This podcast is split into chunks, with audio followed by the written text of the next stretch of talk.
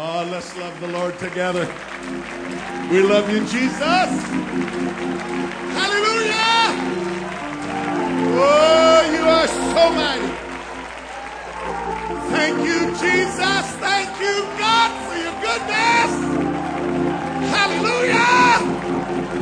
Oh, what a God. What a wonderful, wonderful, wonderful God. Praise the Lord. I'm going to let you be seated for a moment. We'll, we'll stand for the reading of the word of the Lord. But, uh, you know, this has really been a conference. This has, this has really, really, really been um, a profound meeting.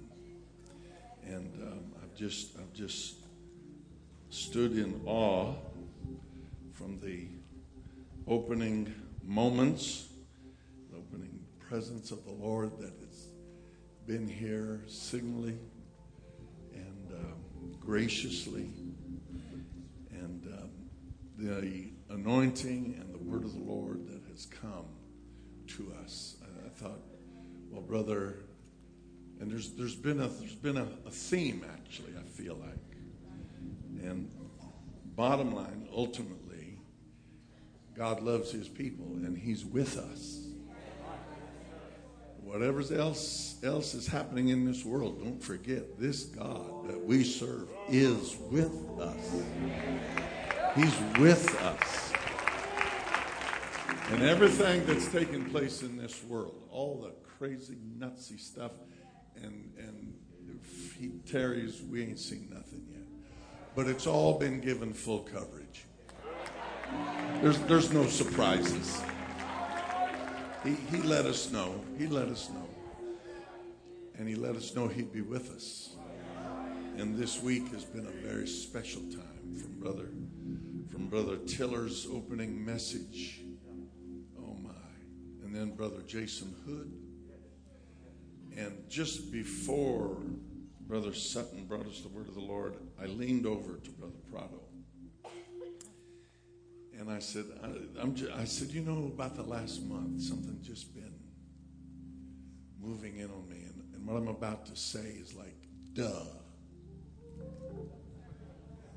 Because we've all preached it. I've been preaching it for over 40 some years. But I said that this great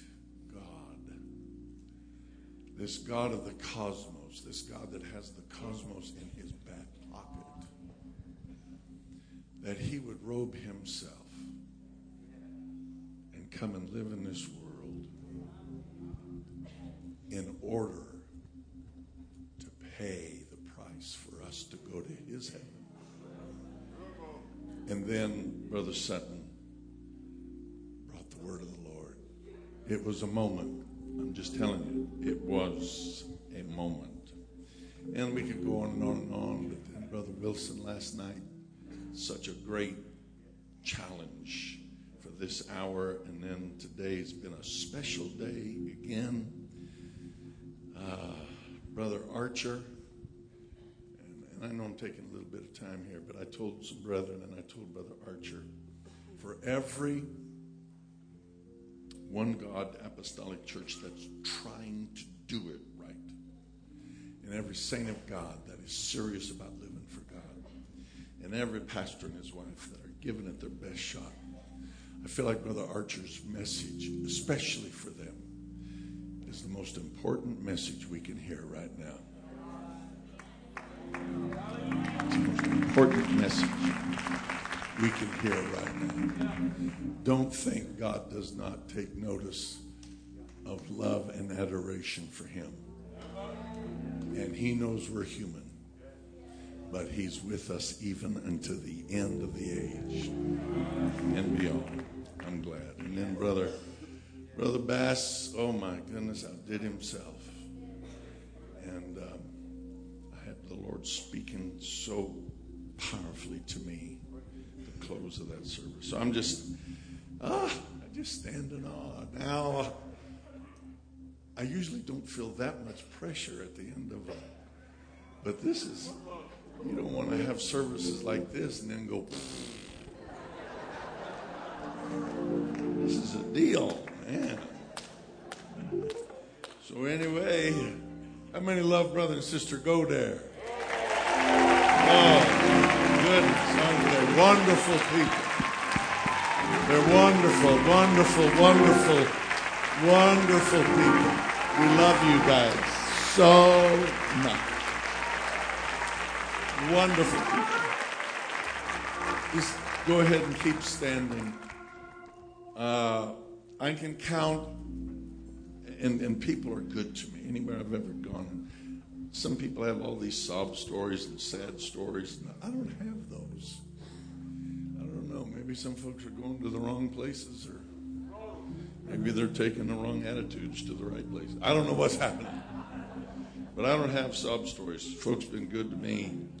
But when it comes to hospitality and kindness, uh, on one hand, I, I, I, can count places that do it as good as Johnny and Mickey Godare in this church, but there is nowhere that does it any better.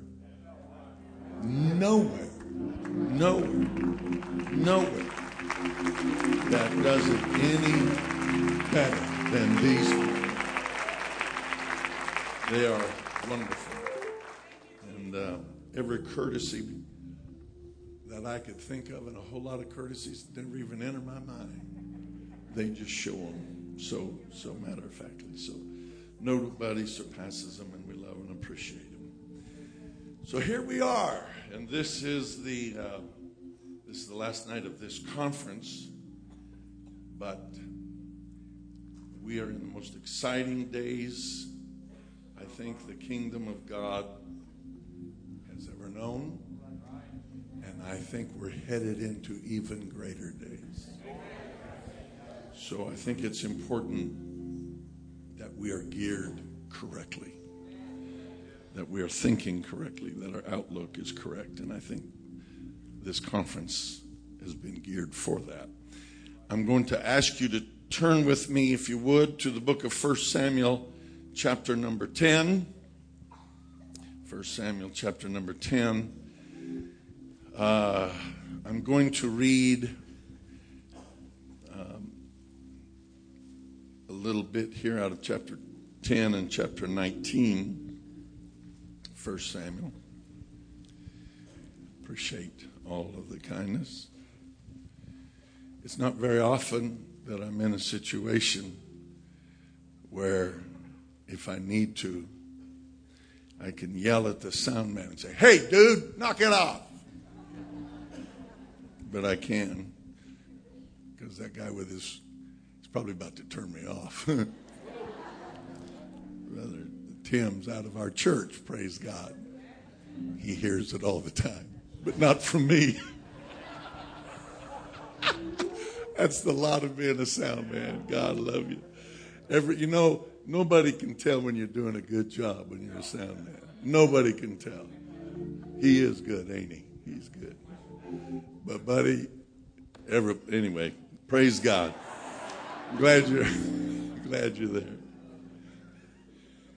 We know a story about a sound man. Praise God. All right. I'm gonna take some.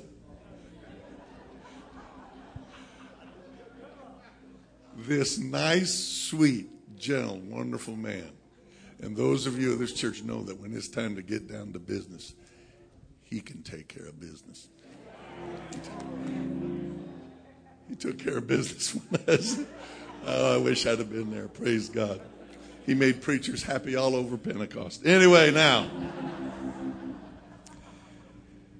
Now I'm going to read my text, and, and I'm not going to give you any surprises. It's going to take me just a little bit to get to my point. When I I'm going to give you the title of this message in just a minute. Then, when I get to my point, I'm going to give you my subtitle. And then I noticed that the, the food room was really full tonight before church. I know people were probably loading up. getting ready. But, but once I make my point, I'm far closer to being done than you think. But I am going to tap on that point from several directions. But we we are going to have a good time. And, uh, and, and the food will be hot, and we'll have a wonderful time. All, you men. All right, 1 Samuel 10, verse 9. And it was so that when he, this is a man named Saul, when he had turned his back to go from Samuel, God gave him another heart. And all these signs came to pass that day. And when they came thither to the hill, behold, a company of prophets met him.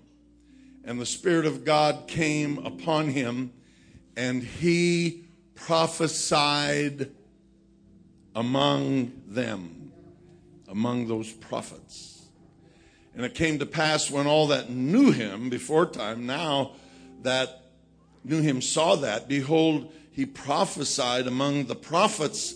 Then the people said one to another, What is this that is come unto the son of Kish? Is Saul among the prophets? And one of the same place answered and said, But who is their father? Therefore, it became a proverb. It went so far through the land. This statement became a proverb. Is Saul also among the prophets? Now, if we stopped right there, what a report that would be. Now we're going to go down several chapters and many, many events to chapter 19. And this same man has been king now for many, many years, many years. And he's not having a good day. And he's upset at a young man named David. And he is upset at a prophet named Samuel. He wasn't about to lay a finger on Samuel, but he was not happy with him. And if he could get David, he would basically tear him limb from limb. Verse 20 And Saul sent messengers to take David. And when they, these, the messengers, saw the company of prophets prophesying and Samuel, standing as appointed over them, the Spirit of God came upon the messengers of Saul, and they also prophesied. They didn't get burned up with fire as in the days of Elijah, they prophesied.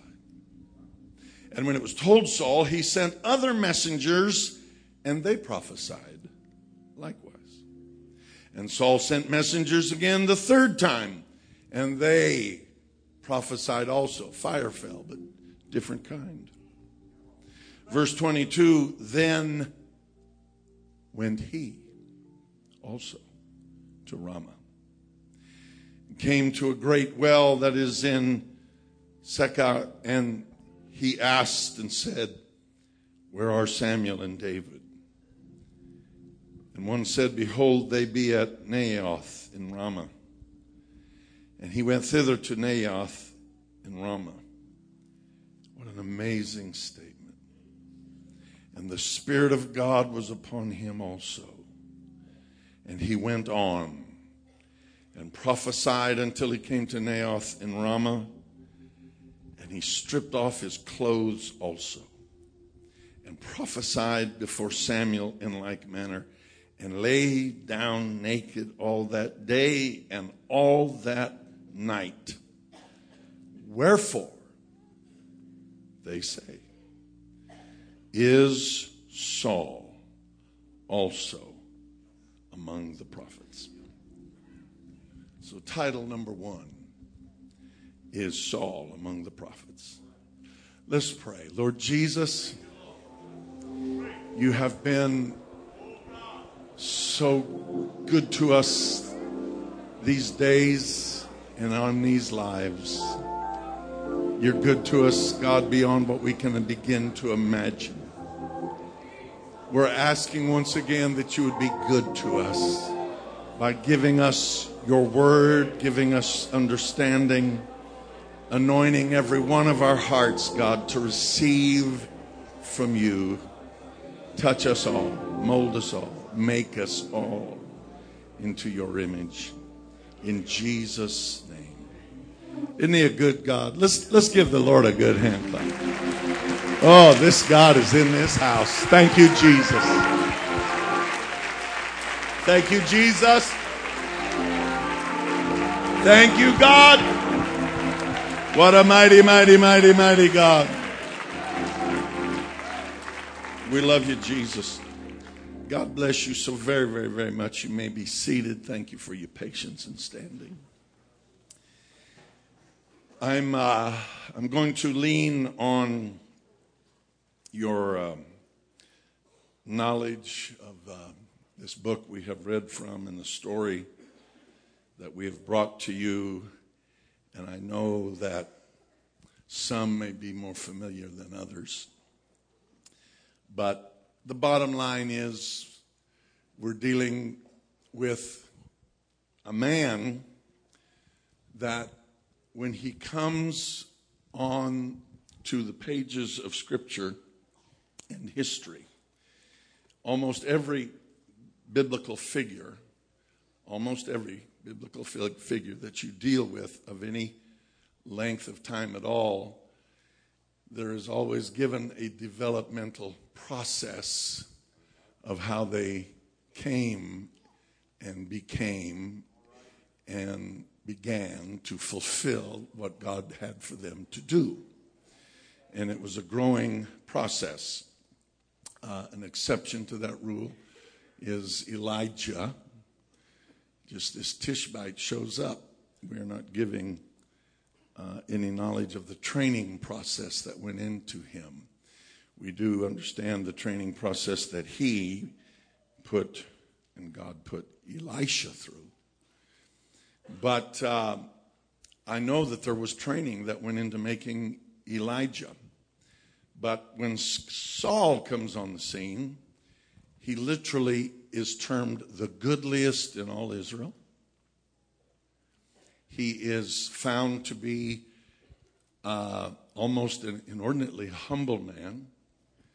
When the actual time of anointing him king comes to pass, he's hiding among the traveling baggage of his, the entourage of his house. They have to go dig through the stuff to find him. When he's anointed king, there are sons of Belial that do not do him obeisance. They proclaim, Who is this guy? Come on, give us a break. And, and as king, and in such a momentous moment, and no less a figure than Samuel had anointed him, all he had to do was take him out. But he said nothing. He said nothing. And then many months later, when he wins his great victory up at uh, Kirjath Jearim, and, and, and Samuel calls for another second anointing to take place. And now he's a hero and Israelites are saying, Get those scallywags that opened their mouth at the first anointing. And this humble man says, Nobody will be put to death this day. Leave him alone. And, uh, and on and on. And so he, he starts out in the pages of Scripture so tremendously, so wondrously. Um, again, there is no developmental process given for his becoming king he starts out great. I, I want to bring this to your attention that God didn't pick a loser just to spite his people, saying, You want a king? All right, take this turkey. He gave him the goodliest Israel had to offer. Now, there is a developmental process that we read about. He starts on the pages as the best. By the time we're done with the man, he's one of the worst in the pages of the book. I don't know of anybody else that puts to death 80 priests of God and their wives and their children and their asses and oxen and sheep.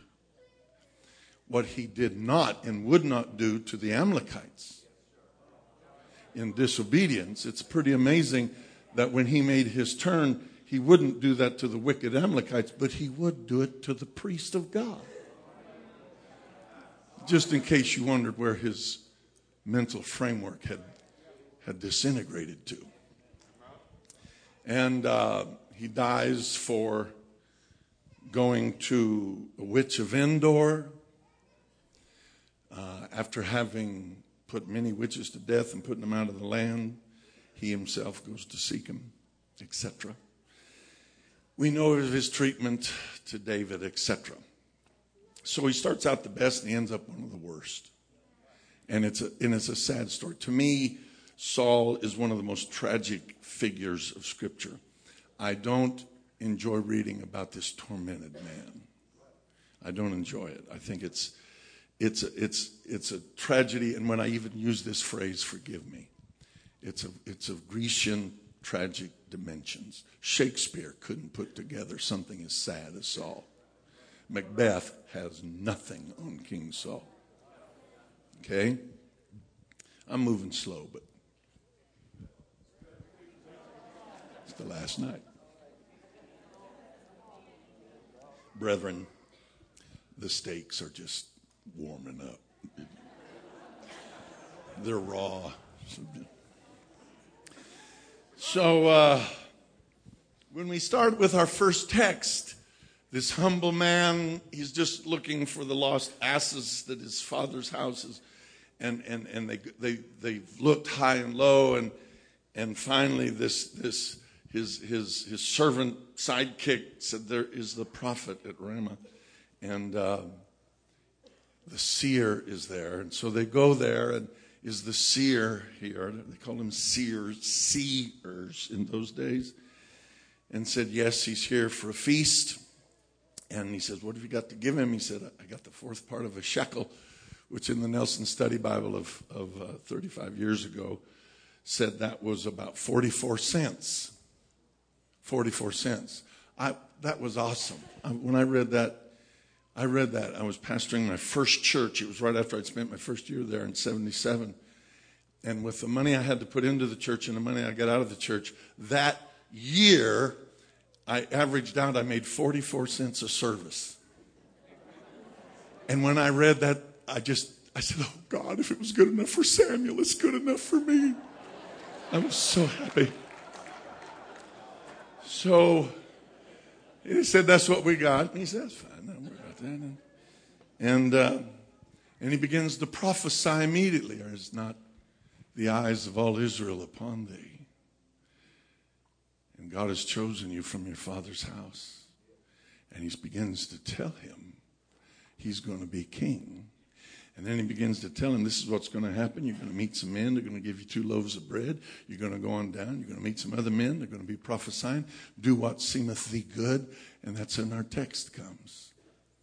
This man, this world of prophecy, this world of prophesying, this world of signs and wonders, for all practical intents and purposes, he'd heard about him, but he'd never experienced anything like that.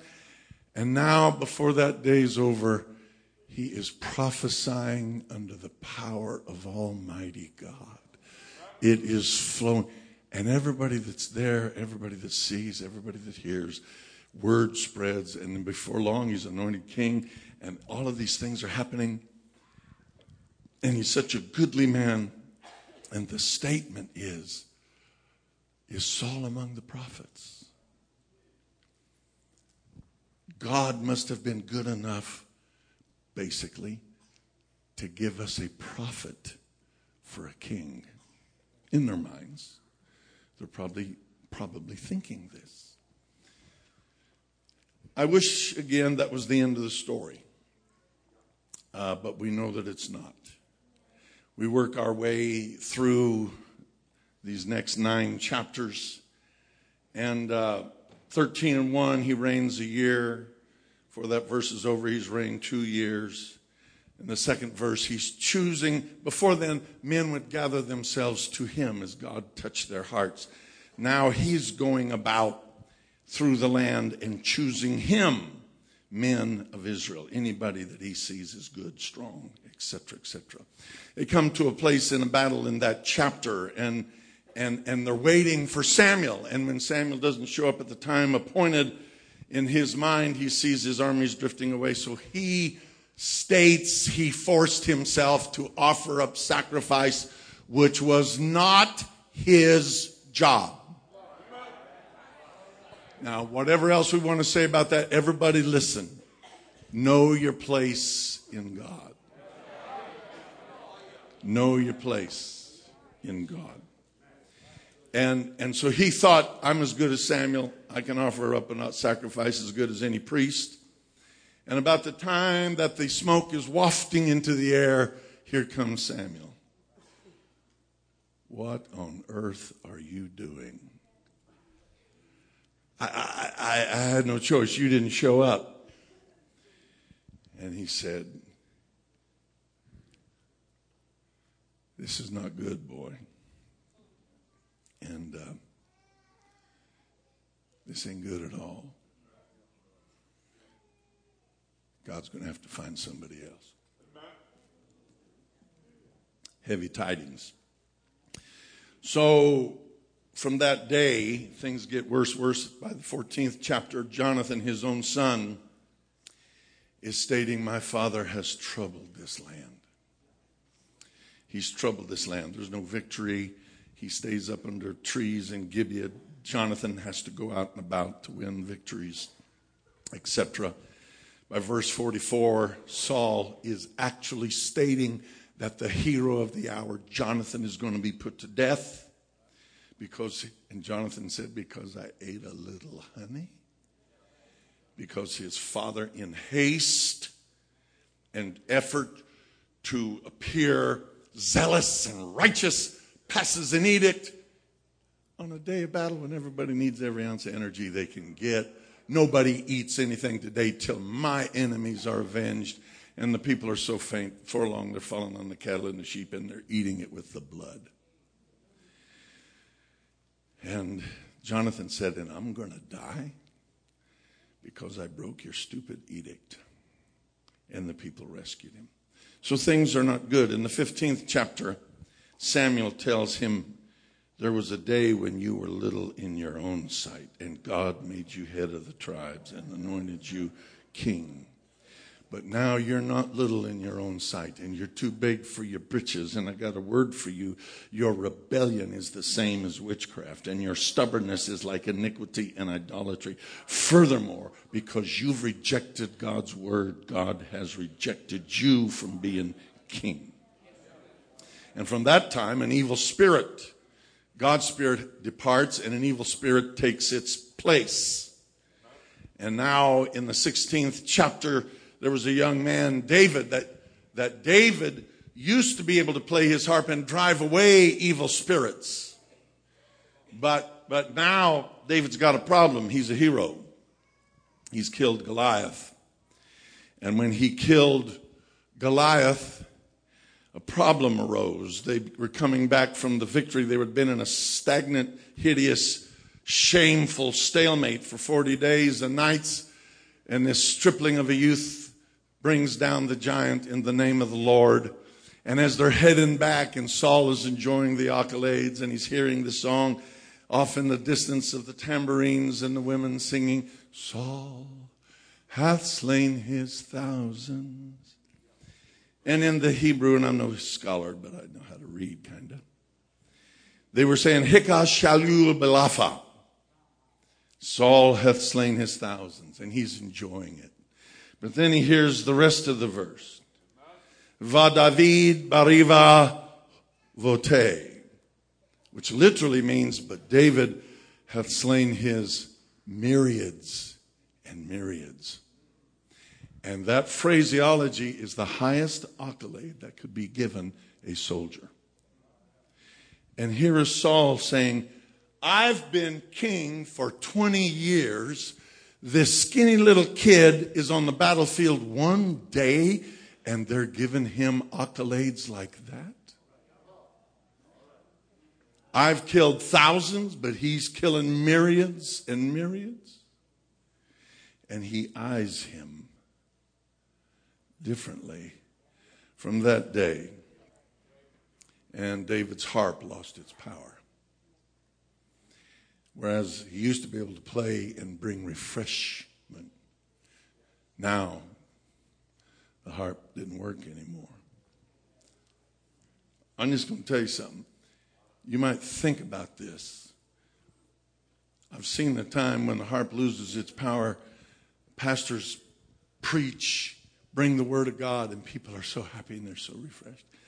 And I've seen the same people sometimes used to love the preaching and the teaching. Now it don't matter which way you bring it, nothing brings them relief. Same man, same anointing. The harp has lost its power. The problem wasn't David. The problem wasn't David's harp. The problem wasn't his anointing. The problem wasn't his playing. Something's happened to you, sir. Something's changed in you, man, that's caused the heart to lose its power. And so now David has to flee. He is not only does he his his playing it can't stop his hatred and it can't stop the evil spirits. And now this man is heaving javelins at David. In the 16th chapter, verse 8, Saul is very wroth.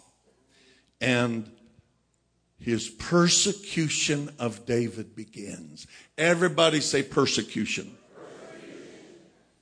he begins to persecute. Verse 11, he cast a javelin to smite David to the wall. He is a persecutor. Verse 12, Saul is afraid of David because the Lord's with David. Verse 21, Saul gives David Michal, his daughter, to wife. Not because he loves Michael or loves David. He's thinking, I'll have him bring the dowry of a hundred foreskins of the Philistines. Surely one out of a hundred will kill him before he lets them circumcise him. He comes back with 200. So Saul, in verse 20, is more afraid of David. And he has become his enemy continually. No more is it sporadic persecution, it's continual. In chapter 19, Saul is talking to Jonathan in verse 1 and to all of the servants and telling his own son, I want you to kill David. In verse 9, the evil spirit of the Lord is upon Saul and he's still smiting, trying to kill him and smite him with a javelin. And then in verse 11, he sends messengers to David's house to watch him, to slay him.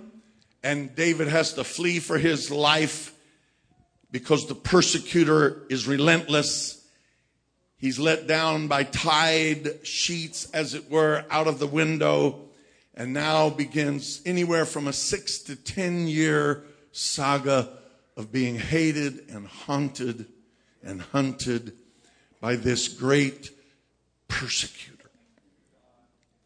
This persecutor. Now we have come to our second part of the text where it's obvious to Israel how hated David is. He's being lied about. He's the enemy. It's words got out that he's with Samuel. He sends messengers. They prophesy. More, they prophesy. Third time, they prophesy. Now, you know, even a child is known by his doings. Everybody that can remember knows we're not dealing with the same man we had. This man is different. But who's going to say anything? And now this man comes, and the Spirit of God gets on him too. This is really enigmatic. Here's this persecutor, this hater, this disobedient man who's, who's, who's, who's, whose rebellion's like witchcraft and whose iniquity is like idolatry. And he's on his way And by the time he gets to Ramah and to Samuel, he is prophesying. But this time, while he's prophesying, his uncleanness could not be hid. And he, he stripped himself naked and laid down. And why would he do that? I think just because there was something about him, the uncleanness couldn't be hid. But he is prophesying. The first time God has given us a king that's a prophet. Is he among the prophets? Now, this, this rude, crude, priest killing man is still prophesying. And they're still saying, but for different reasons.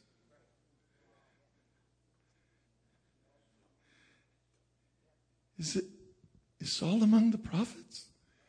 I mean, what do you do with this?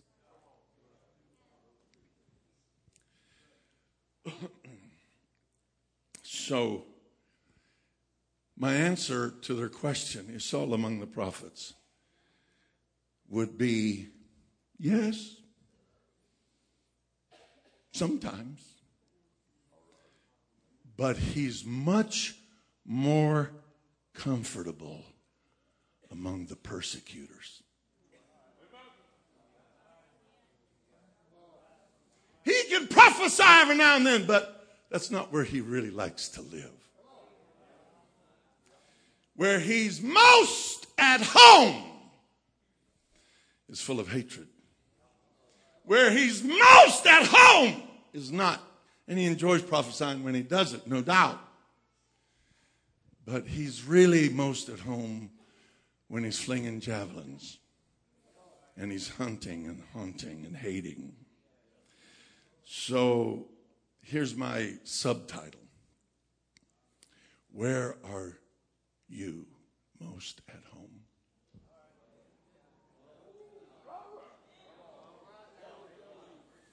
Where are we most at home?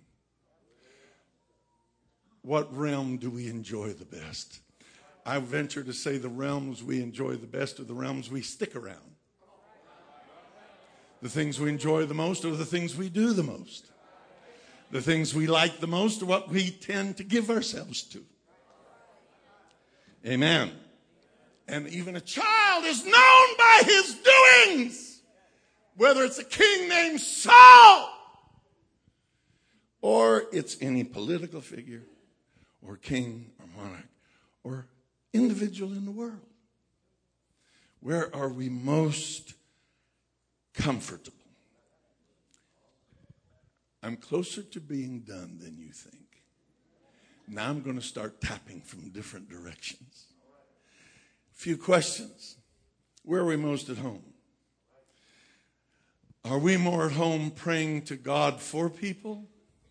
Or are we more at home gossiping about people to other people? Where are we most at home? Which realm do we enjoy the most? Praying for people that need all the help they can get. They're talking about. Where are we most at home? reading our Bible or the National Enquirer or People Magazine.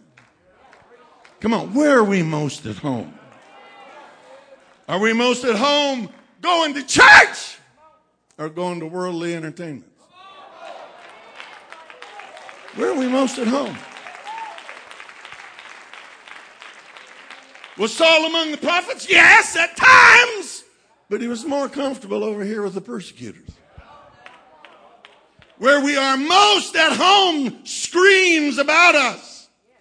Are we most at home reading or listening to the Word of God preached? Or watching Hollywood and television? Come on. Where are we most at home? What excites us? What thrills us? Where are we most at home?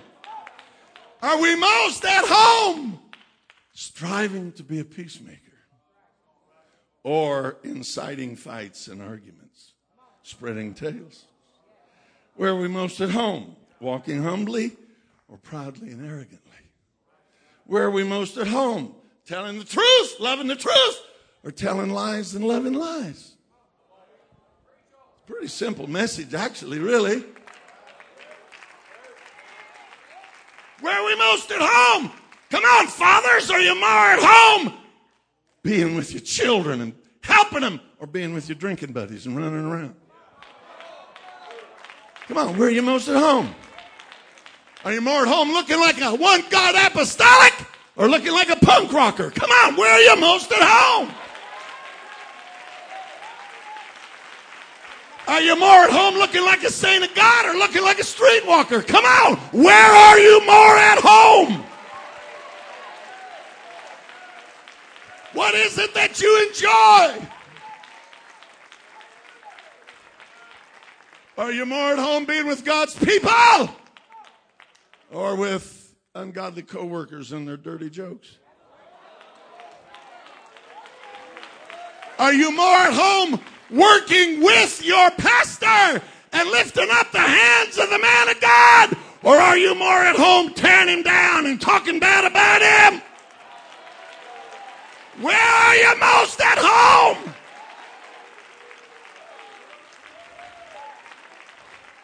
Is Saul among the prophets?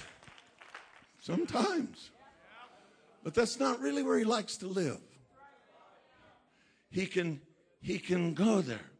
Now this condition can slip on us pretty easily. Okay? It really it really can. We can slip into there easier than we think. Now God's good enough to arrest us and talk to us because he loves us. He's good at it, such as it's easy to slip into one time Jesus this God who has the cosmos in his back pocket. This invisible God who is a spirit. He cannot die. He tempts no man. He cannot be tempted. He has no blood to shed.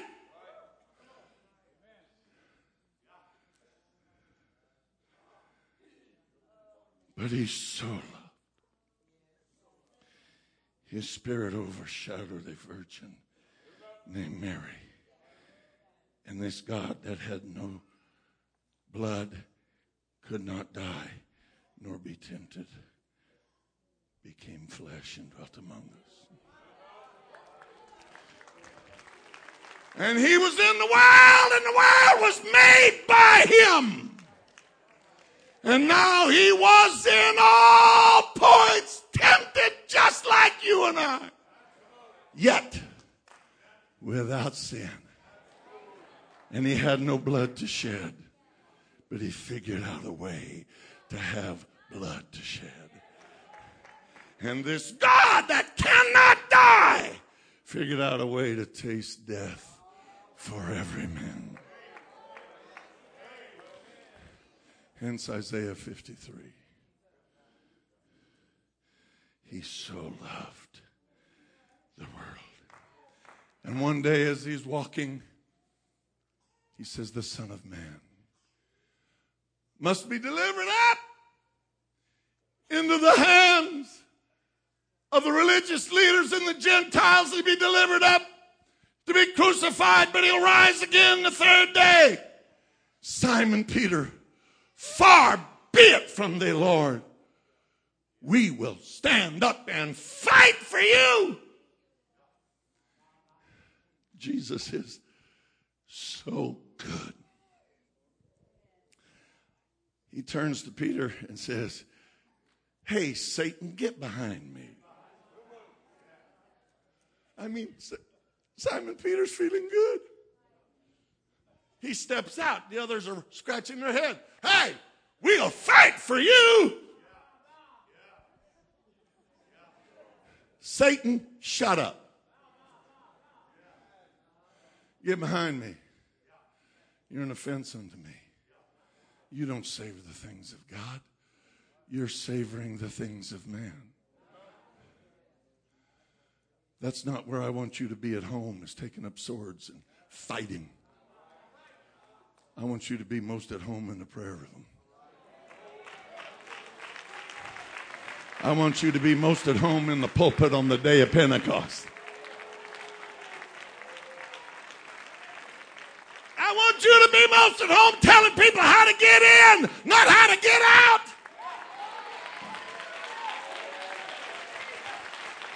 I want you to be most at home traversing this gospel and telling every man, woman, and child what it takes to get to heaven.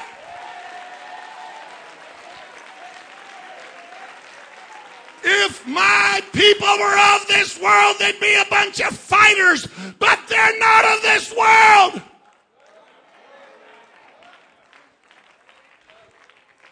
Just a question. Where are you most at home? Where are you most at home? There's a young man in our church. I love that young man. I'm going to, anyway, I asked him, I, I said, Your story, I've told it a few times, but I won't tell it if it bothers you. And obviously, I said, I never use your name. He said, Oh, it's fine. It's okay. And since this time of this story, he's had two of his sisters pray through. And so, things I trust and pray and believe are getting better. Amen.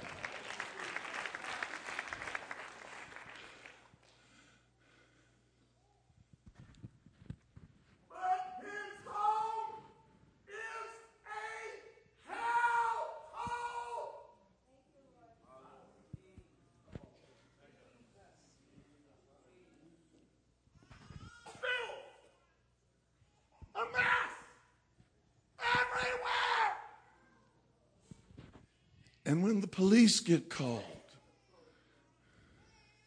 because of the fighting and the neighbors calling and, and they come in, you know what their standard statement is to members of that family? They take him to his room, which is clean and neat and in order and painted and everything in its place.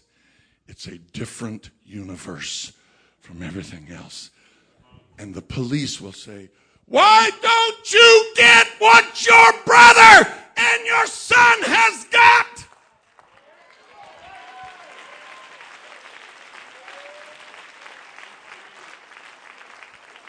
He was raised in that world, but he's not at home in that world. Hey, we're in the world, but we're not in the world. We're not home in this world. We're looking for another place. We are most at home in the church. We're most at home in the work of God. We're most at home because we're getting out of this place. That's why John said, Love not the world, neither the things that are in the world. World is not your home. We're just passing through.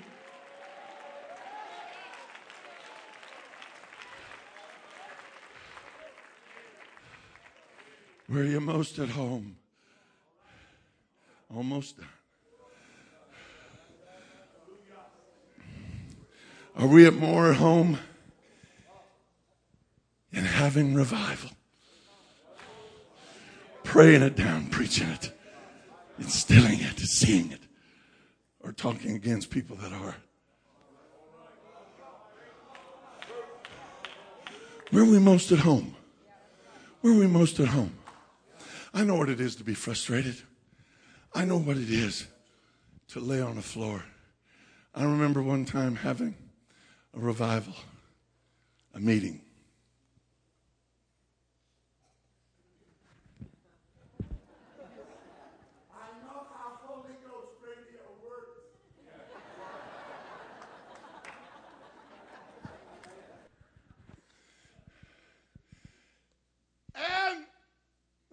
Place and we gave ourselves unreservedly towards a series of meetings. And there were visitors. We were excited.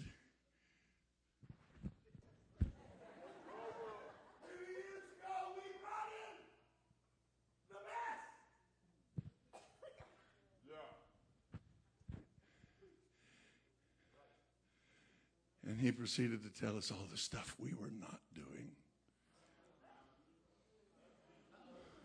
And how much we didn't care.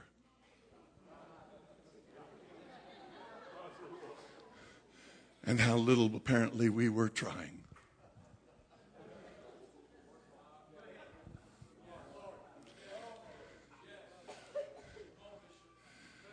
And I had a boy, my oldest son, and all of my kids worked. Kids in church, my kids, my oldest son, who had spent the better part of a year every single day knocking on doors, passing out tracts, inviting people, putting them on cars.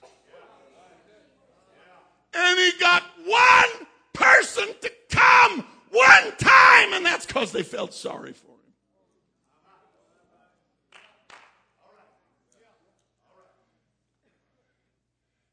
And to be told you're not doing nothing.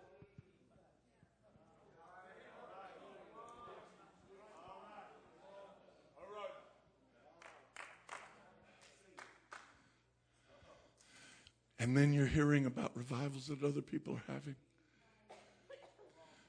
You listen to me. God, you are my witness. Me and my family and our church. We would rejoice in every good report we heard.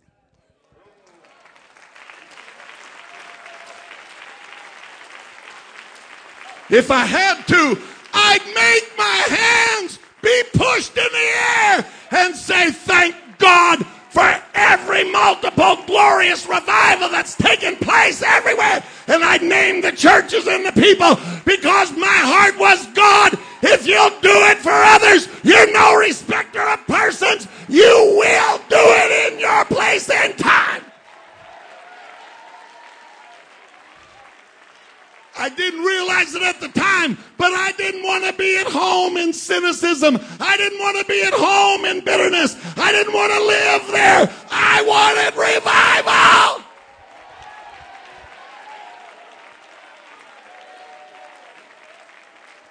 There's a reason the Bible says, rejoice with them that rejoice. Weep with them that weep.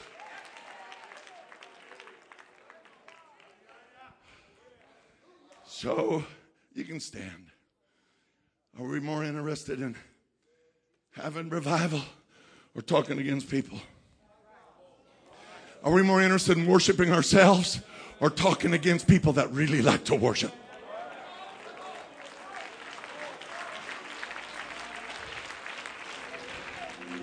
Are we more interested in trying to get Bible studies or are we more interested in making up excuses why we can't?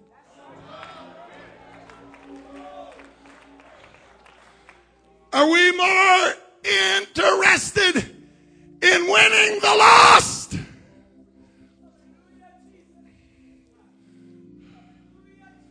Or getting on the internet and forums and talking against people that are trying?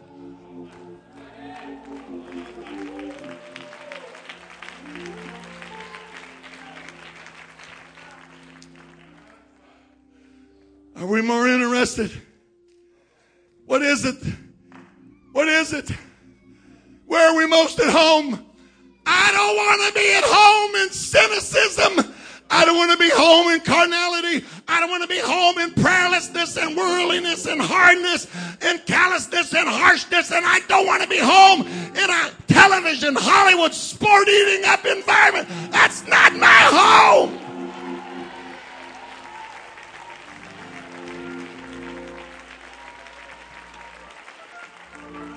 Is Saul among the prophets sometimes, but I'll tell you where he really likes to live.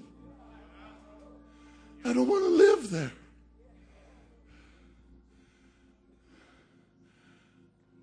I want to be at home. I want worship to be my home.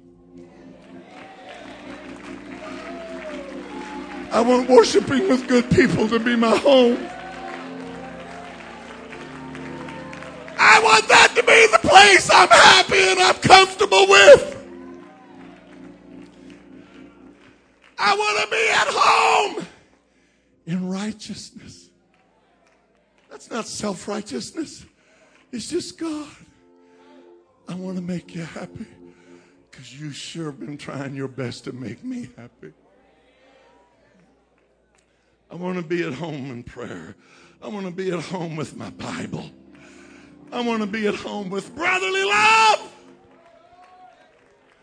I want to be at home loving my brother.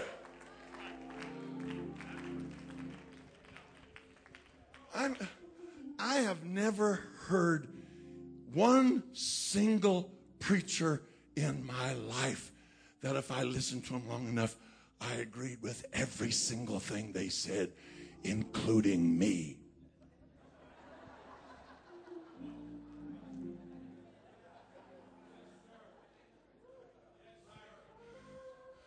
But honey, where else you going to find 99 out of 100 wonderful, beautiful statements? And the one that ain't quite right probably is wrong, something wrong with my head. What's that worth to be around good men and women that love this God, that love this Bible, that love this truth, that love the lost and are trying to reach them? Where else you going to find something that precious?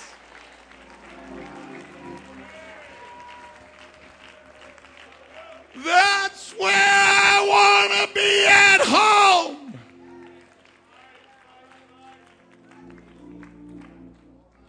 It's all among the prophets every once in a while. It's not where he likes to live.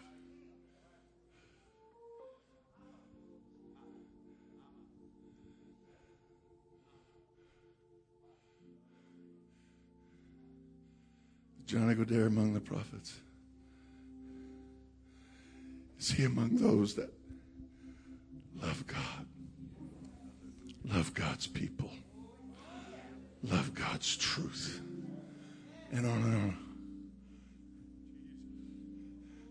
That's where I want to hang my hat.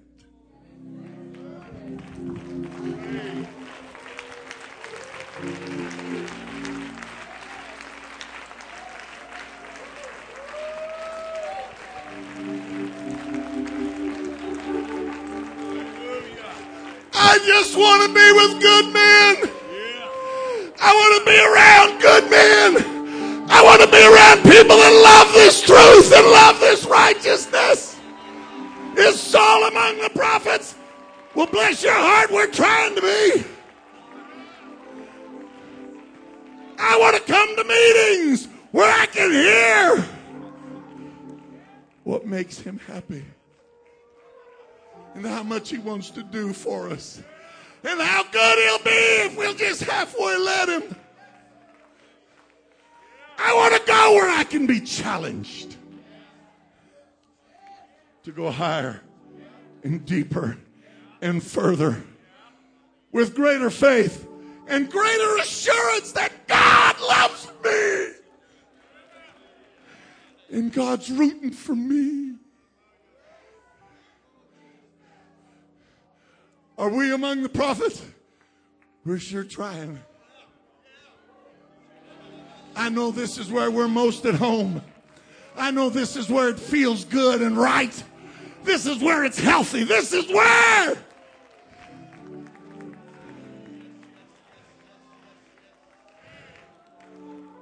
God, in His good mercy, has brought us. I know there's chairs here that dear ushers probably need to be moved. And I know there's limited space.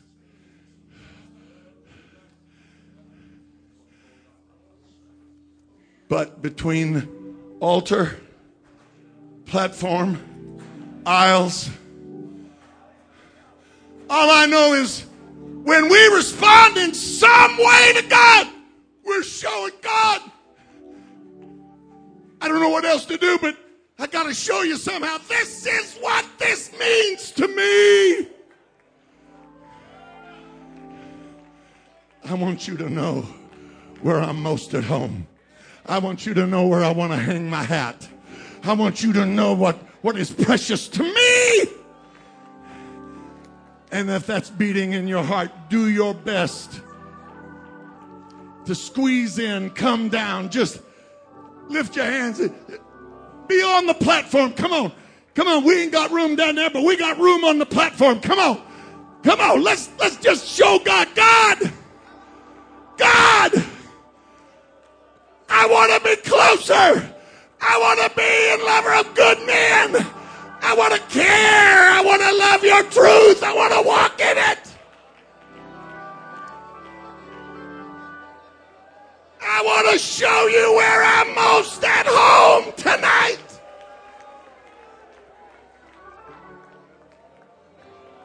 This world is not my home. I'm just a passing through. My treasures are laid up somewhere beyond the blue. I know it's tight, but try and step up as close as you can. Try and step up as close as you can. There's more people that are wanting to get closer.